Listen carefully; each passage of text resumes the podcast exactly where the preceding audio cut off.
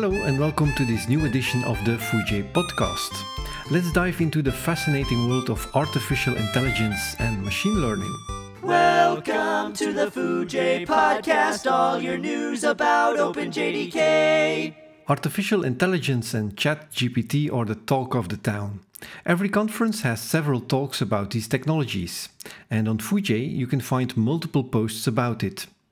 In this podcast, we want to take a look at it from the Java point of view. How can we use AI in Java programs or our job as a developer? Hi, I'm Zoran, and I'm a CEO of DeepNetts, and uh, also it's an AI startup.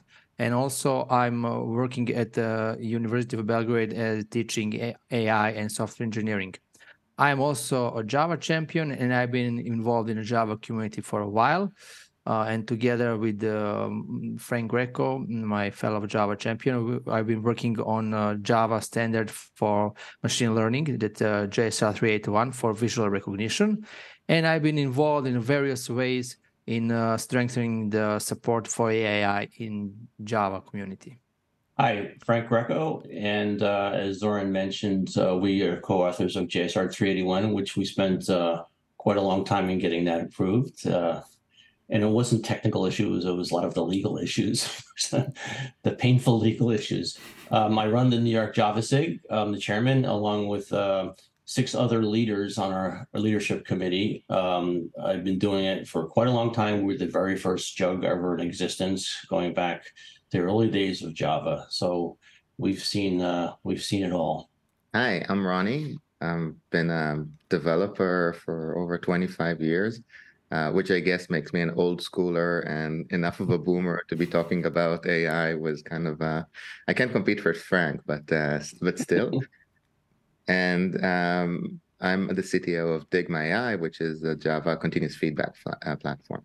Okay, thanks for joining this podcast. I'm Frank Delporte, the second Frank in this podcast, this case. I'm a technical writer at Azul, Java developer since uh, over 10 years, not 25, not that much experience as, as you, Roni. Yeah, and I'm interested in everything which is related to AI and what we uh, can learn from it. I think that it's a good thing to start this podcast with really understand what we are talking about. Uh, you have artificial intelligence, you have machine learning, you have deep learning, computer vision. There are a lot of terms related to this topic. Can one of you explain if and how they are related or different?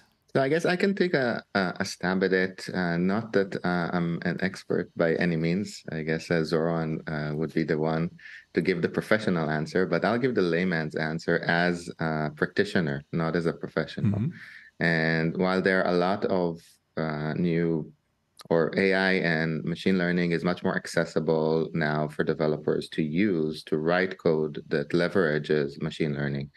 I think what we're talking about today is more uh, AI as a dev tool or using AI to become more productive as a developer. And it doesn't matter which type of application uh, you're developing.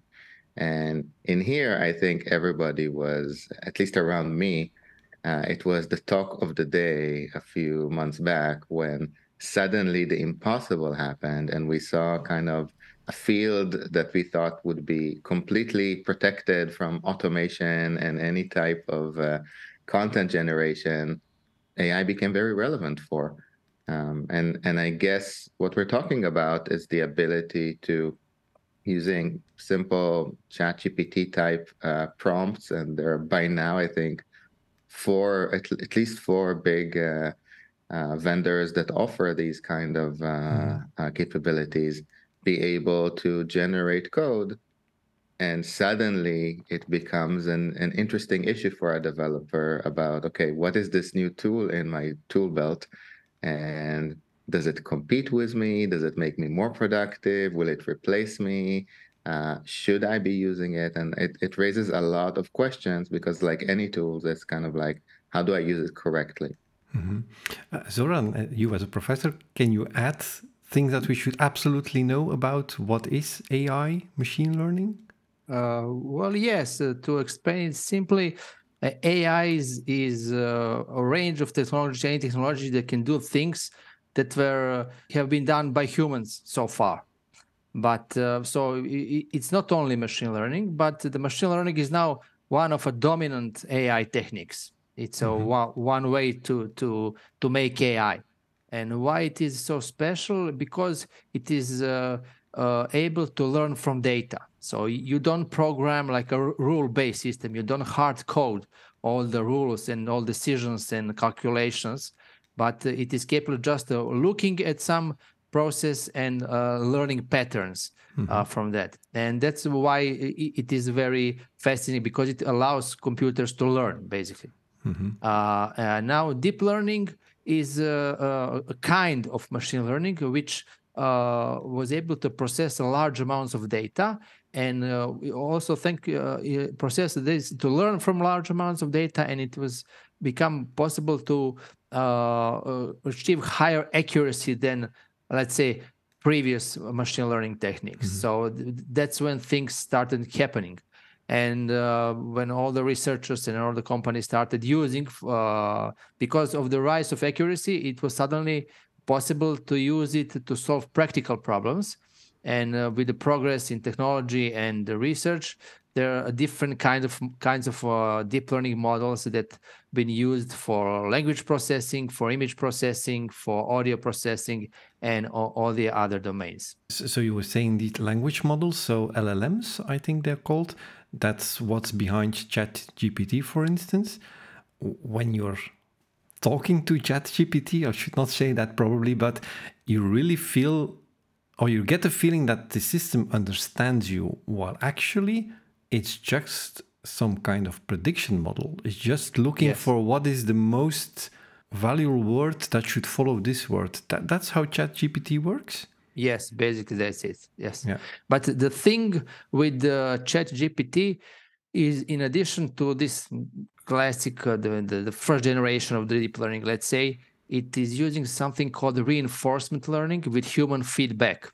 That means that uh, during the training, uh, the model uh, is being retrained uh, uh, based on a on a feedback from human teachers. You know, you, you build the model, then you give it to some uh, uh, humans to talk to it, and then they provide a feedback how useful uh, the content, uh, the response was, and how to improve that content.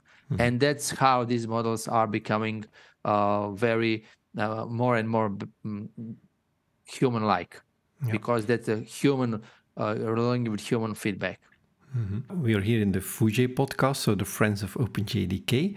Now, most of these systems seem to rely on C, on Python.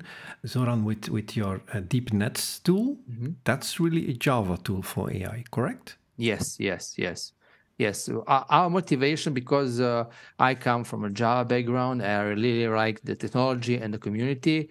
Well, uh, the idea was, uh, hey, we want to do this in Java because before DeepNetts, I was building uh, Neuroph. It is a educational tool for neural networks, and it, it became quite popular for simple uh, neural networks. And uh, the nice thing was uh, it, it allowed uh, students who did not have a strong background in AI and mathematics to quickly start to learn and use neural networks. So based on those principles, uh, when deep learning became thing, I, I've decided to try to build the industry grade uh, uh, tool for deep learning. Uh, of course, there are uh, some others uh, there available. There is a TensorFlow for Java and uh, Deep Learning for J, and now DJL from Amazon.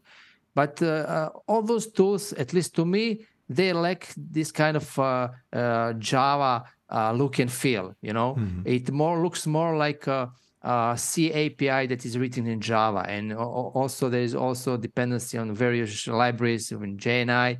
Uh, so i- it make it unstable, make it sometimes difficult to use.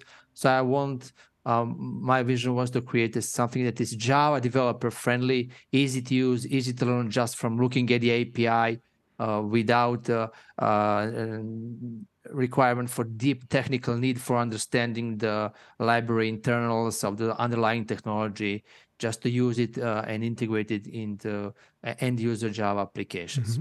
And also uh, kind of tools, you know, I think the tooling is something that in the entire uh, AI ecosystem uh, was missing. Uh, they are building, there are many tools being developed lately, but uh, there is still ongoing challenges because it is ongoing research and um, many tools are very still very, let's say, a low level, very specialized, very difficult to use for average user.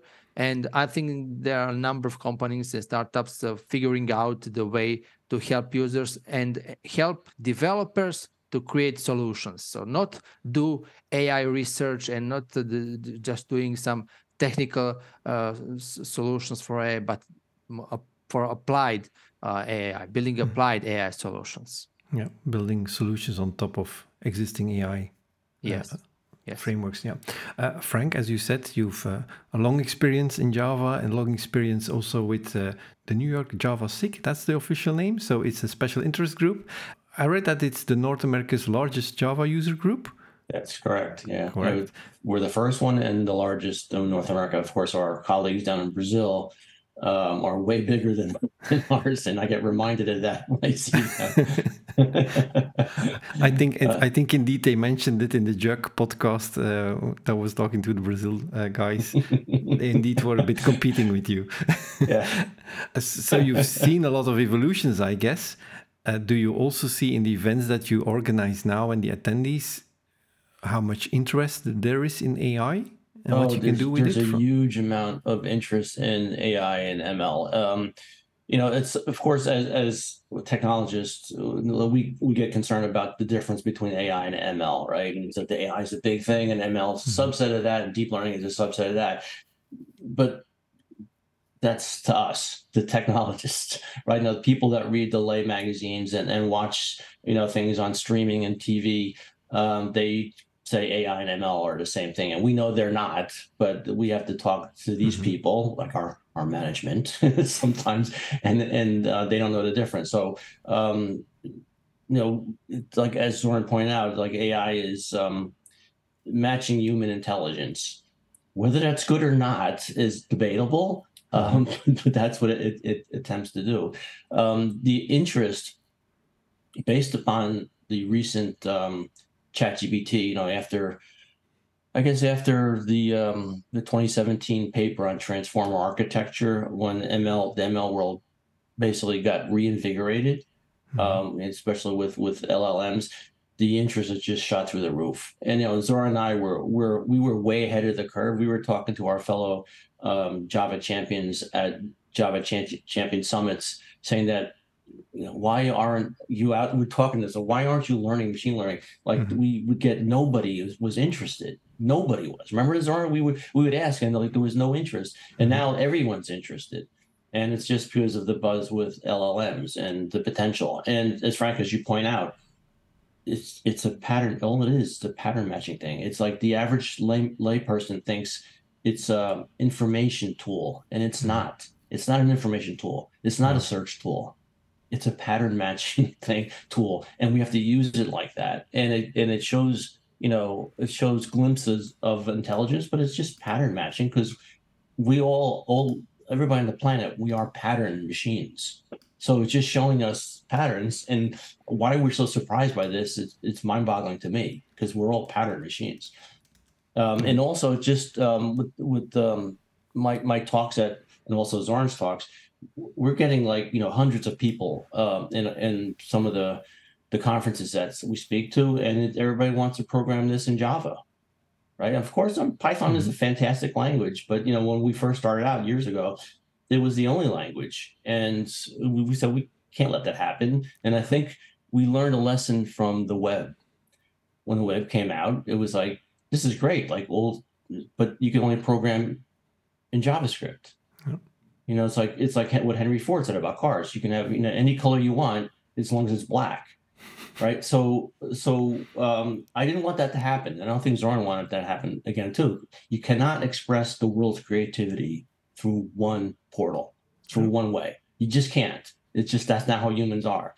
So we didn't want that to happen. So that we're trying our best to help the Java community, which are millions of developers, you know, uses this tool. That's that's a, a huge gift to humanity.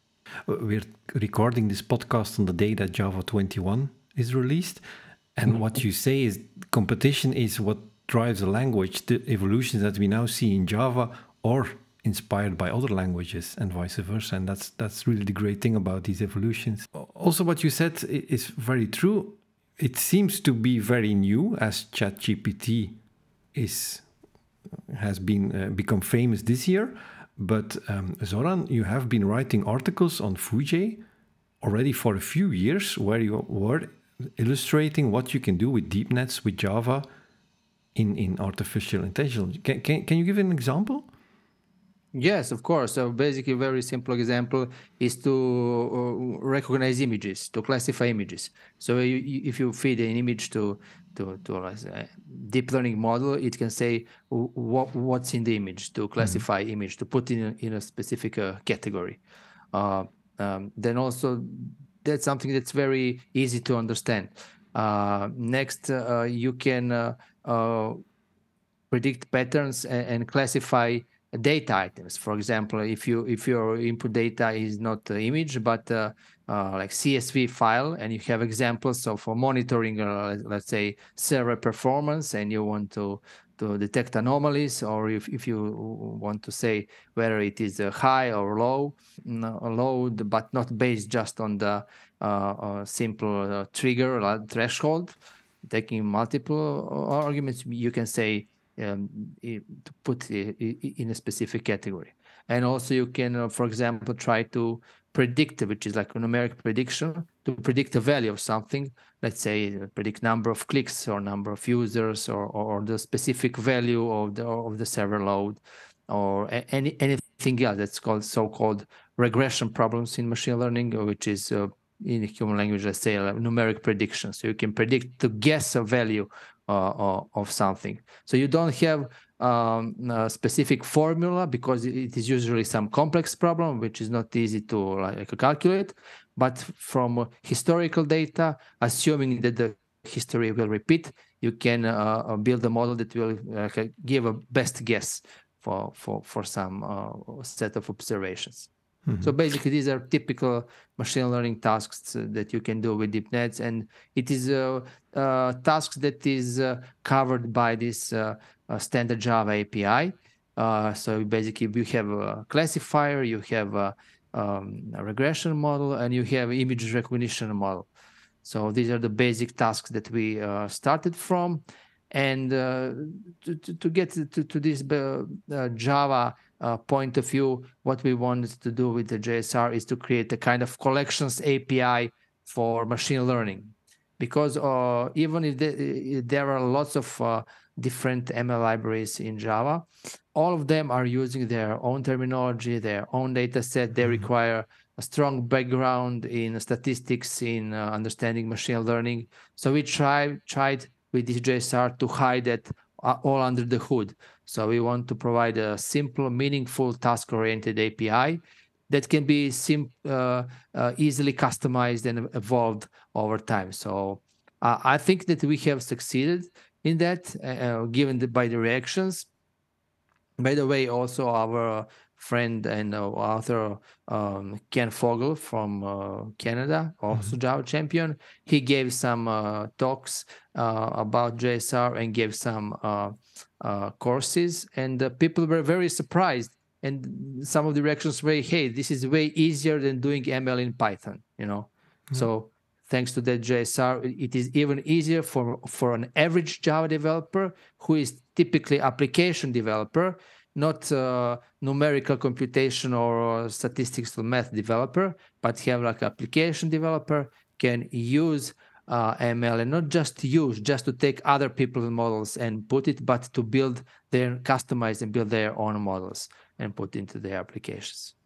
And this is all in this uh, JSR 381? Yes, this is G- JSR 381 is like a, uh, touch point between uh, the end user application and this uh, DeepNetts implementation. We have community edition of DeepNetts, which is like a reference implementation for this uh, JSR. And also uh, there are uh, in, in, a full commercial version, there there are tools and, and much better features, but they are all like free for personal and for development pers- mm-hmm. purposes.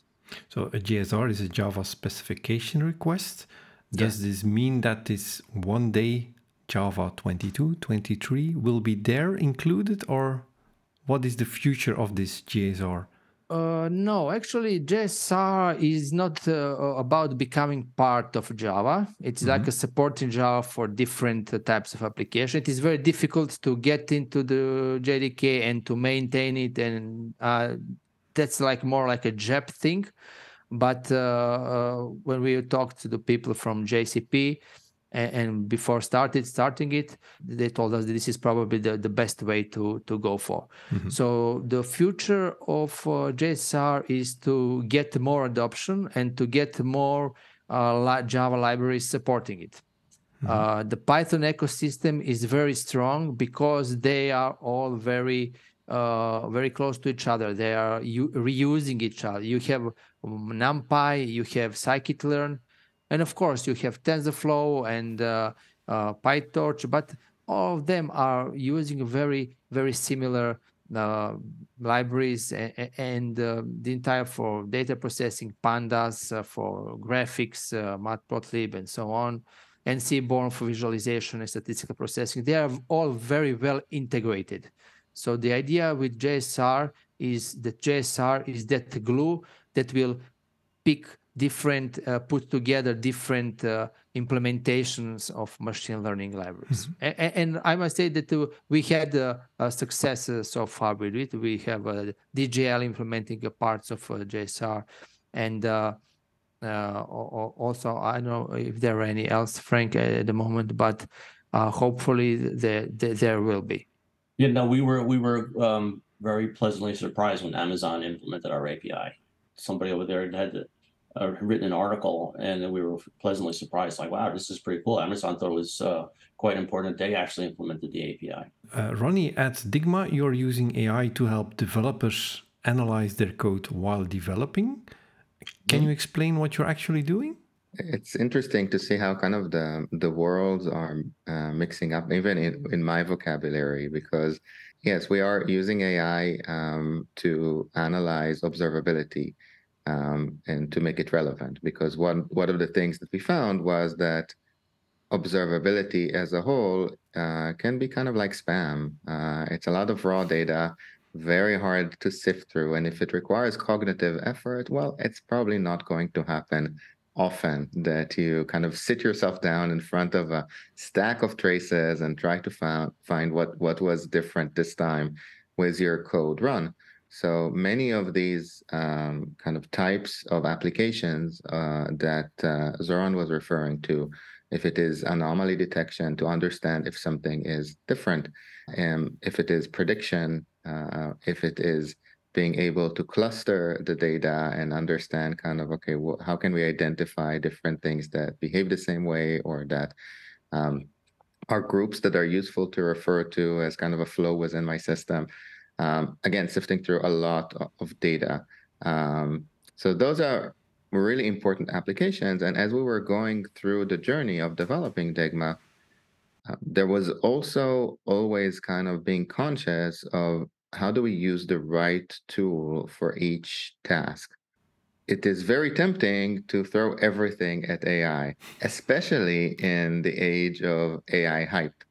And I'm a big believer, and as as as I'll kind of talk more through uh, in a sec, you'll find me kind of in the camp that is pushing towards as much use of it as possible. But still, sometimes when you're holding a hammer, each problem is a nail, and mm-hmm. uh, and and it is easy to kind of. I, I have personally seen my own developers in the heat of the moment and in the enthusiasm try to solve mathematical problems or problems that would much be uh, more simply uh, solved with statistics uh, with yeah just because you know they could. So a lot of the times as in any programming task it's about how to choose the the right approach and manage complexity and all of that. But certainly what we're capable of doing today and much more easily is is a big changer um, in in how we approach uh, these problems. Because if before I had to perhaps spend a lot of time just finding developers who could do it, or just trying to uh, put together the right uh, libraries, today it is more a question of uh, selecting what I want to do than how mm-hmm. I want to do it. It's it's it's kind of become uh, much more accessible for organizations. Mm-hmm. Uh, the other aspect uh, where we're seeing uh, AI applications is in supporting developers that use Gen AIs in their day to day, because Gen AI code is a new type of beast. Uh, we didn't have that before. Sure, we had copy pasting from Stack Overflow or what and whatnot, and a lot of people make the analogy, but I don't think it's very good analogy because yes, you, nobody actually would co- copy paste from Stack Overflow and it would work as is. Like seldom, um, you would not actually modify the code or kind of customize it. And here is the situation where a lot of code uh, that gets into repositories that gets into production was written by this invisible team member that nobody's ever met and that you can't complain to.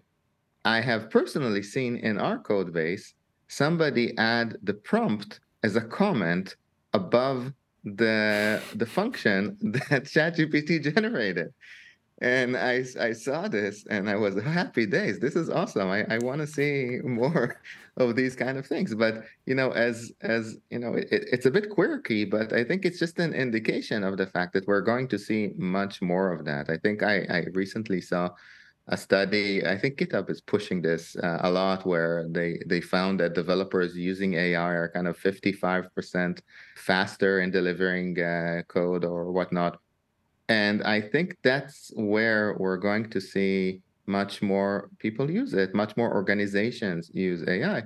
And where we fit in in this context of what we're trying to do is to say, okay, we have this code, nobody knows who wrote it. It's uh, we know less about it because it's kind of this piece of code that somebody wrote. How do we evaluate it? Mm-hmm. Like, how do we get more data about it to make it safer to use, to make to add some guardrails so that I feel less trepidation when I push and pray this code into production after I've generated it. Mm-hmm. it it's kind of like uh, um, encountering AI in various different uh, ways. And I think the last interesting thing that we're going to see, and I think Zoran mentioned it as well, is the whole area of ML ops. And that's where I think there is a lot of innovation still to be done.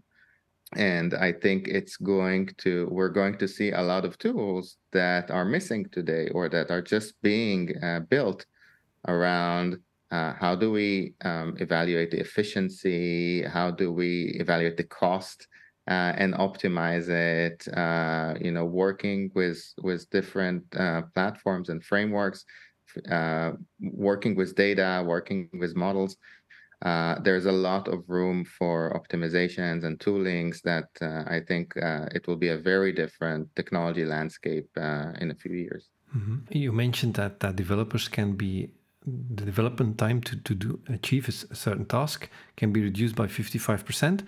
On the other hand, I saw a few memes that the debugging time can be multiplied by four because yeah it's code that just appeared so you're not really sure what's happening so finding a problem inside is that really a problem you think because you wrote Roni uh, an, a post also on Foojay where he yeah. asked ChatGPT to create this was it a Spring Boot application for you yeah.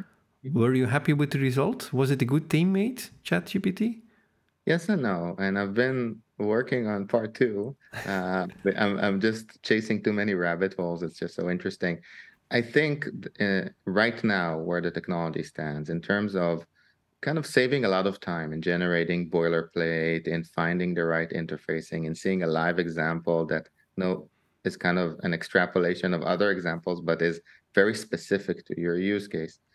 Uh, it can save a lot of time. And especially, by the way, for rusty old developers like me who may go into kind of I, have never used uh, in this in my example i was trying to use the chatgpt library itself um, i've never used it so kind of seeing a, an application scaffolding that is very easy to dynamically generate and having the uh, to write less code and more kind of review and integrate it definitely made it faster mm-hmm. uh, however ChatGPT, as everybody knows, has been known to very confidently lie and very confidently spew out uh, lines of code that are either nonsense, not compiling, or just you know not not on par with the standard that you want uh, for code that you introduced uh, into your code base. And the problem is it's it's sometimes harder to know which is which. So throughout this experiment and other experiments, I've definitely run into situations where ChatGPT was giving me an implementation and it was completely false. And I may not have noticed it because either it was and you know if you confront chatgpt about it and say hey this isn't what i asked for and look and, and it will acknowledge its mistakes. Some uh, generative uh, ai uh, some llms are more um, stubborn than others. I've been using bard as well and bard will argue uh, like for for long hours. It would argue and eventually after admitting defeat it would say yes you're right the point is that the I kind of treat it like consulting or, or, or delegating a task to a junior developer who's also full of himself. Mm-hmm. And he would say, Yeah, yeah, this is the answer. Don't worry about it. So I could either not worry about it and just accept the code into the code base. Or probably not a good idea. Yeah. Or I'll need to think about okay, how do I make sure the code that is being generated is has enough um, is clear enough or contains enough observability or whatnot, or or is uh, uh, something that I can uh, trust. And I think that's kind of the the next gap. The other interesting question is what type or how abstract is the task that you give to ChatGPT. In my example, mm-hmm. I was giving it very concrete task: build an interface for that, build an API for that. It, it's another world entirely to say build an application mm-hmm. that delivers this and this is kind of an, another kind of step in the level of abstraction uh, where it would be interesting to get to the state where i would say you know not build me a spring boot application with uh, this api that does that but give me a spring boot application that would allow me to hmm. and then uh, having that be uh, something that's uh, efficient as well hmm. i heard already that we are as developers are safe because to for ChatGPT to work correctly, it needs clear specifications from a project manager. So we're definitely safe. Right. Something that never happens. So we still need some development involved. Uh, you said a few times trust, which is one thing. A lot of companies don't allow their developers to use ChatGPT or other uh, kind of systems. So this is a very open question. Is it indeed a risk that your question is used again as a training. If you're working with some kind of, of support tool in your IDE and it's sending back your code to the system, that that becomes the training set again. Is that indeed a problem? That is a significant problem. That is probably the number one reason why companies won't allow their developers to use it. It's illegal. It's illegal, and it's a security issue. By the way, the the uh, the paper that said that developers are more productive uh, with LLMs was written by a Microsoft researcher. So you know, you have to find out where mm-hmm. who's the author and where the is the author from. So you have to be careful of, careful of that. Um, yeah, it's definitely um, privacy. I mean, we know the the story of the Samsung engineers that were talking about an unreleased product with ChatGPT, and all the information is now being used in in the model itself. Mm-hmm. So um, that's not not smart to do. Now, Microsoft and, and Azure offers private instances of of chat of their version of ChatGPT, and and I'm sure the, um, other companies like Cohere has enterprise versions that uh, are private. Um, this is mimicking the cloud evolution too, right? So there's there's private LLM. So um, there's also the, the legal aspect of using code that's generated by an LLM because it was trained on things like GitHub. Mm-hmm. And uh, I've been reminded by several lawyers that it could be potentially in a few years from now that these companies get sued and you're you will be sued. So do not upload you know, generated code to a repo that that that, an LLM generated. So because uh, there's there's legal issues. I mean, as a as a small developer, yeah, you could do that if you want to take on a risk. But if you're an enterprise, uh, your entire enterprise is at risk. But how will they prove that it was generated? Is there a clue to find back that it was generated by an LLM? That's a good question. How they do mm. that? Maybe there'll be an LLM that's used as a tool against another LLM. that will find back the source, yes. You said you can uh, now start running it in private cloud environments. Are these tools becoming so small and portable that you can just run it on your PC so that you're really isolated?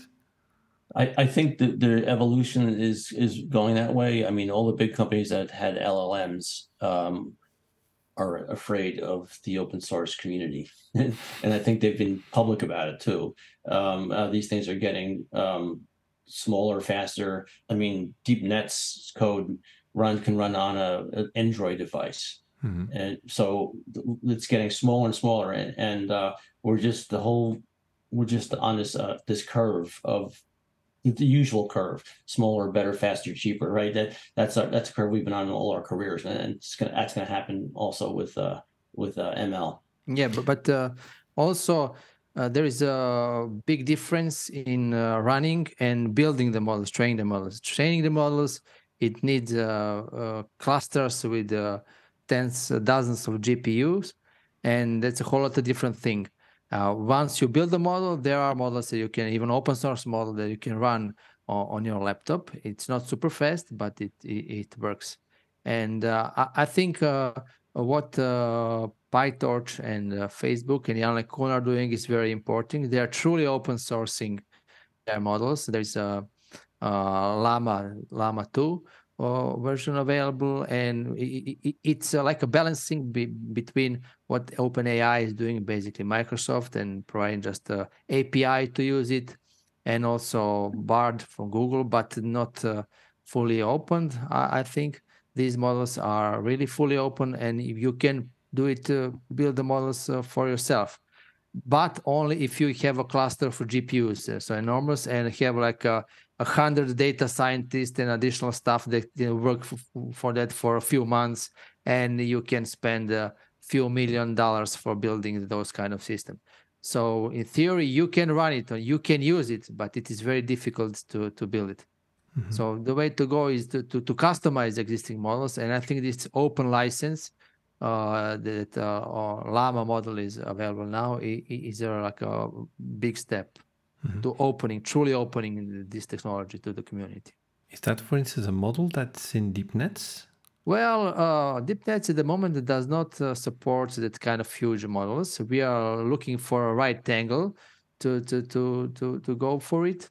Uh, once we f- figure out where the things are going, uh, at the moment, uh, DeepNetts, uh, the big milestone that is going to be achieved recently is to provide a really good support for GPU for, from DeepNetts, and, that, that will make things significantly faster and interesting.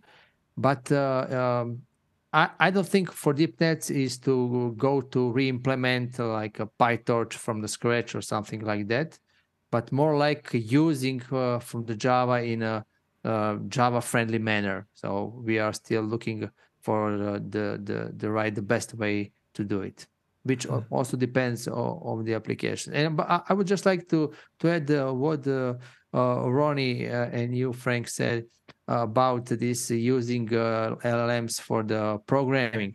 I think that we are now in the phase when we are figuring out how to use those tools. So not just the tools will not replace programmers, but it will uh, make programmers more productive. So not to completely put the programmer out of the picture because LLMs do not understand what they are doing and they don't understand the logic. They just generate text. They are very good at generating text, but they have no idea what uh, uh, the, the, the code is doing.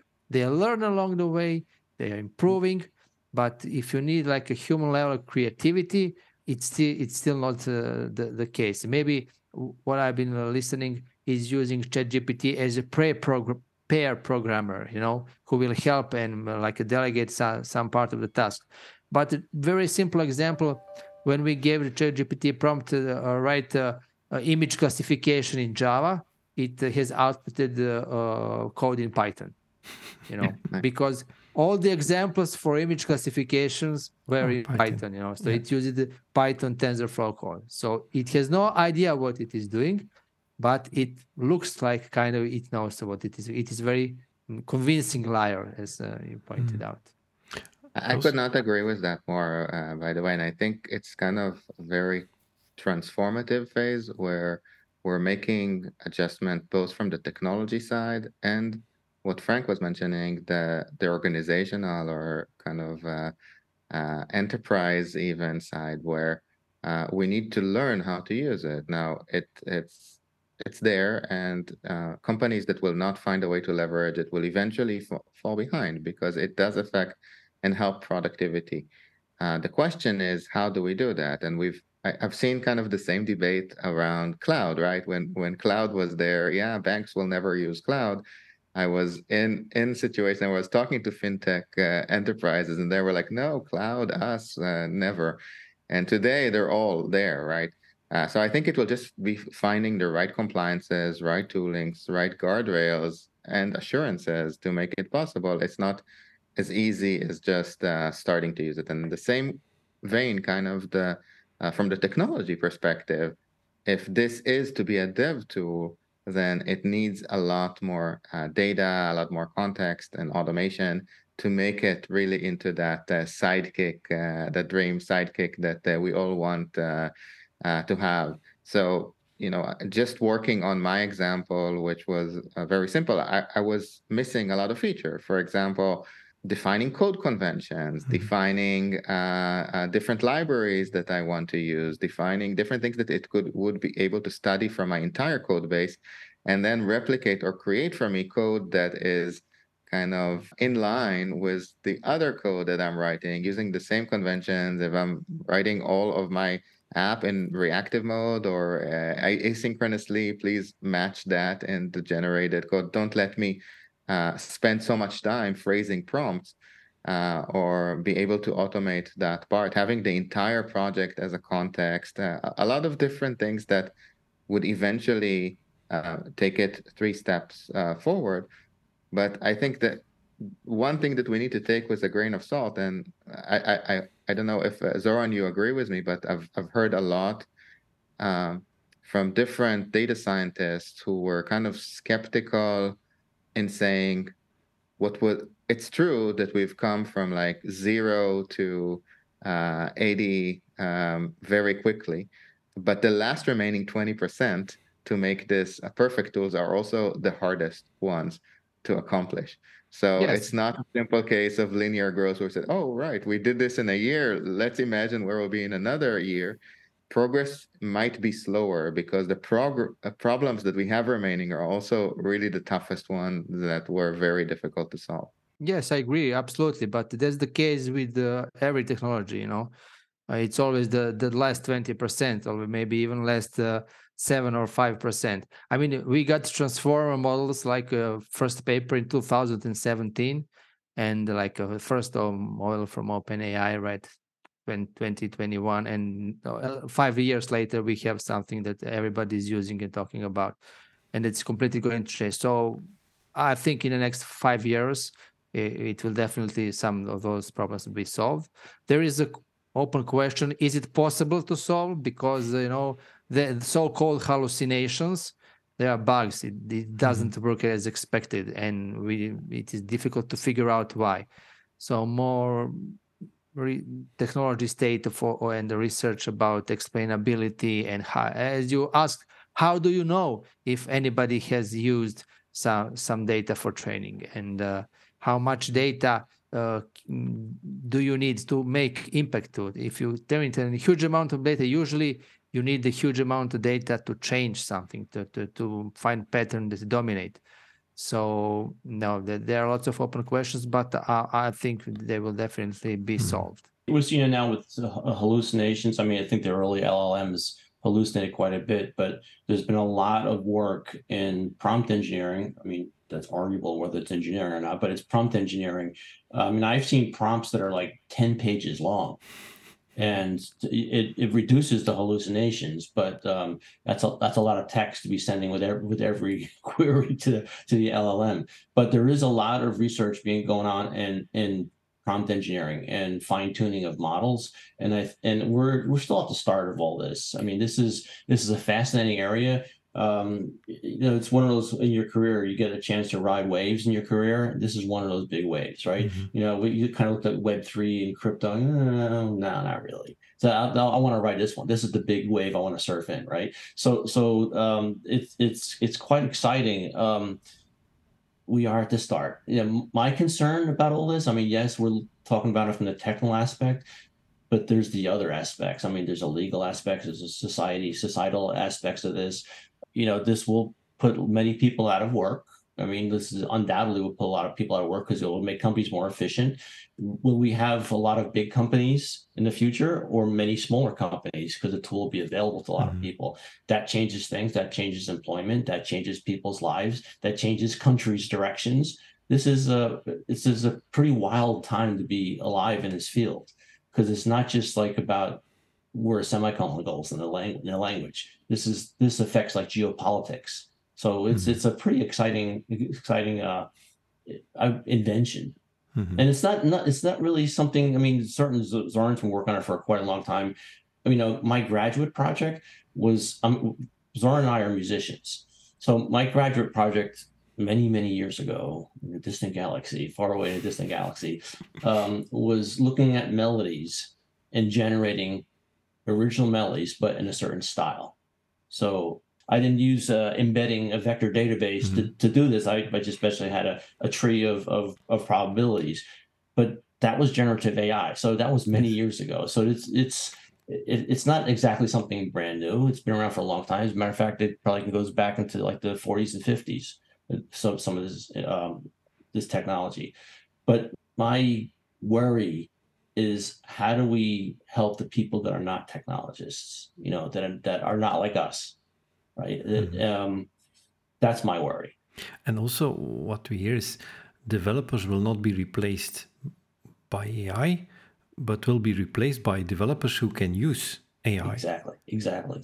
That developers will disappear, that has been predicted already a dozen times in the last years with each new technology and each new uh, no code and what what do we have seen in the past but it's really starting to use the tools that become available and learn how to use them and, make them the best profit for yourself. Exactly it's, exactly right and and the worry about this agi and super intelligence and maybe something you know beyond agi um, if you notice that the people that are saying this are all computer scientists i think it's very egocentric for our own mm-hmm. industry for us to be the only projectors of the future. I mean, we're talking about languages here with LLMs. Why don't we get linguistics and, and psychologists and other people in other areas who are also experts in their domains talk about the future and not us who invented these things mm-hmm. on talk about. I think it's a little egocentric of us to do that.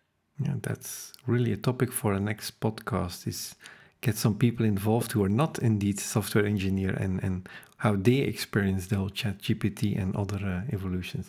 What can we look forward to as Java developers? Will we see new libraries appear, new technologies in the JVM? What do you see in the next years that will uh, help us to use AI? No, sorry, you want to mention Panama? Uh, yes, of course. The Panama is being announced like a big uh, game changer that will uh, solve AI for Java, and it is it is the case, of course, but uh, to some extent, you know, Panama is just a first step, uh, making it possible and not uh, painful to build um, application AI application top of JVM. But I think it will take some time to that for that to happen uh, so that to build entire ecosystem of libraries and tools that will be um, using Panama. And, and again, uh, even if something like that uh, uh appears, I think uh, the the things like uh, JSR that we initiated for machine learning is mm-hmm. essential for bringing them together, because if that ecosystem stays fragmented in the same way that it is now, uh, there is no way to to to, to evolve and, and make uh, further progress uh, because uh, Python ecosystem is really ahead of uh, everything that is available in Java. And as you can see, all the latest innovations is being built with Python, right? so, so GPT ChatGPT is built on PyTorch, right? Uh, so uh, I think that uh, and not only uh, the technology they're using, all the research is being carried on those tools.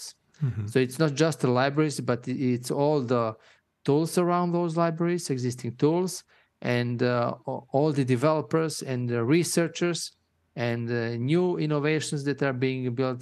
They, they come from that ecosystem. So Mhm. it will be uh, uh, difficult to compete. So maybe not just not uh, the way to go to compete, but to find the best way to play along with, you know? And uh, maybe to some uh, users it is enough to be able to use those models from java just to call maybe from from rest service or have like a simple java class wrapper that will uh, talk to some, some other library. But i think uh, for java in order to say uh, competitive and innovative and what it has been for like uh, previous two decades it needs to find a way to to run and build and innovate uh, AI uh, on uh, JVM. Uh, We already mentioned that we should next time involve some other people from other industries. There is the whole discussion, for instance, about art, generating art, which is also trained on existing images and, and painters and, and all that stuff that artists have made. Is there something more that you think about this topic? Yeah, I, I, think first of all, it's there's definitely a lot to be learned from uh, other industries here because they're dealing with these same questions. So in the same way that I often uh, advise developers to look at how other, let's say, um, programming languages deal with certain problems and what type of abstractions they produce. Uh, it's very uh, worthwhile to see how other kind of professions are dealing with this new found capability and how they are handling it. I've seen uh, designers that are completely freaked out by the fact that Midjourney can create these amazing results, but then at the same time, Midjourney is not enough. And as much as prompt engineering is amazing, uh, there is still a way to go, and there is still a lot of thought and crafting and iterating.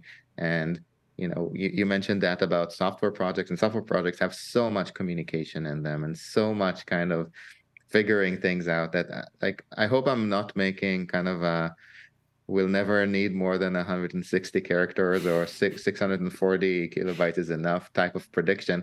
But i don't think like the the uh, developer the software developer profession is going away at least in the next five years. I think we're safe.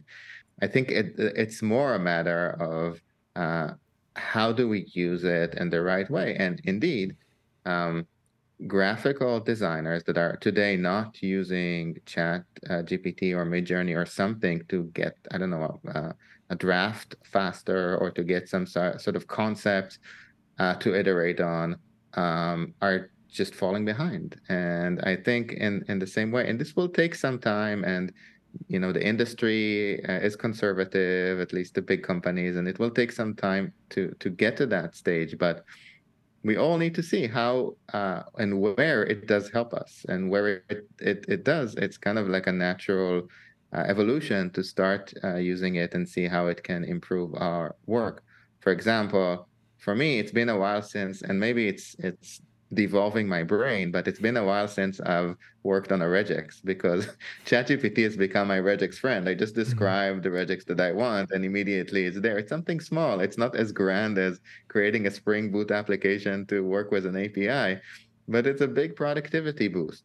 That's why why I think kind of uh, it's it's definitely worthwhile to to see how how we can learn from other industries, how we can use it, understand that the profession is evolving, and I think it's a super exciting time to be kind of a part of. Mm. Uh, I'm also reminded of examples from our own past in software development. I remember people said, yeah, testing is going to be obsolete with test automation. It wasn't. It became something else. We started having automation engineers and, and testers uh, learn to balance manual testing with other techniques. And I think we're at that kind of a stage now. You know, it's ironic, Roni, you, you say mention re- regular expressions. Like regular expressions were invented to experiment with ML. Right, that was the original motivation for inventing Red, Red and now you're using it in reverse. So actually, the circle is round. yeah. Well, you know, but one thing I should point out, as as um, since Zoran and I are musicians, um, you know, you read about how this is going to create music and create art. That implies that the machine has emotion, Mhm. and I don't think that's true. So yes, the the graphic artist, yes, okay. I wouldn't tell my child to be a voiceover actor at this point. um, um, but music, that implies you music. Music is the expression of emotion. Mhm. So if a machine, if you're, if LLM is generating music, that means it has emotion, and it doesn't. Mhm. So I But think what if careful. emotions are patterns? As you said, everything is a pattern, right? and that's the conclusion of this Foojay podcast. that we next time need a philosopher in in this podcast. okay, uh, maybe we just need to uh, set an appointment in one year and five years and see what has happened because it is evolving very fast. But indeed, taking those last steps to to achieve a perfect result, that last twenty percent, that will be uh, the hard uh, part to take. what if we all look like the Borg at that point? Yeah, I'm, I'm, I'm already shopping Amazon for a nuclear shelter. Thanks a lot for joining this podcast recording, my guests. Thank you for listening to the podcast. Keep an eye on Foojay for future articles and podcasts about development and everything related to the Java world. Thanks a lot. Thank you very much. Thanks. Yeah. Give me a foo, give me a J, give me the friends of OpenJDK.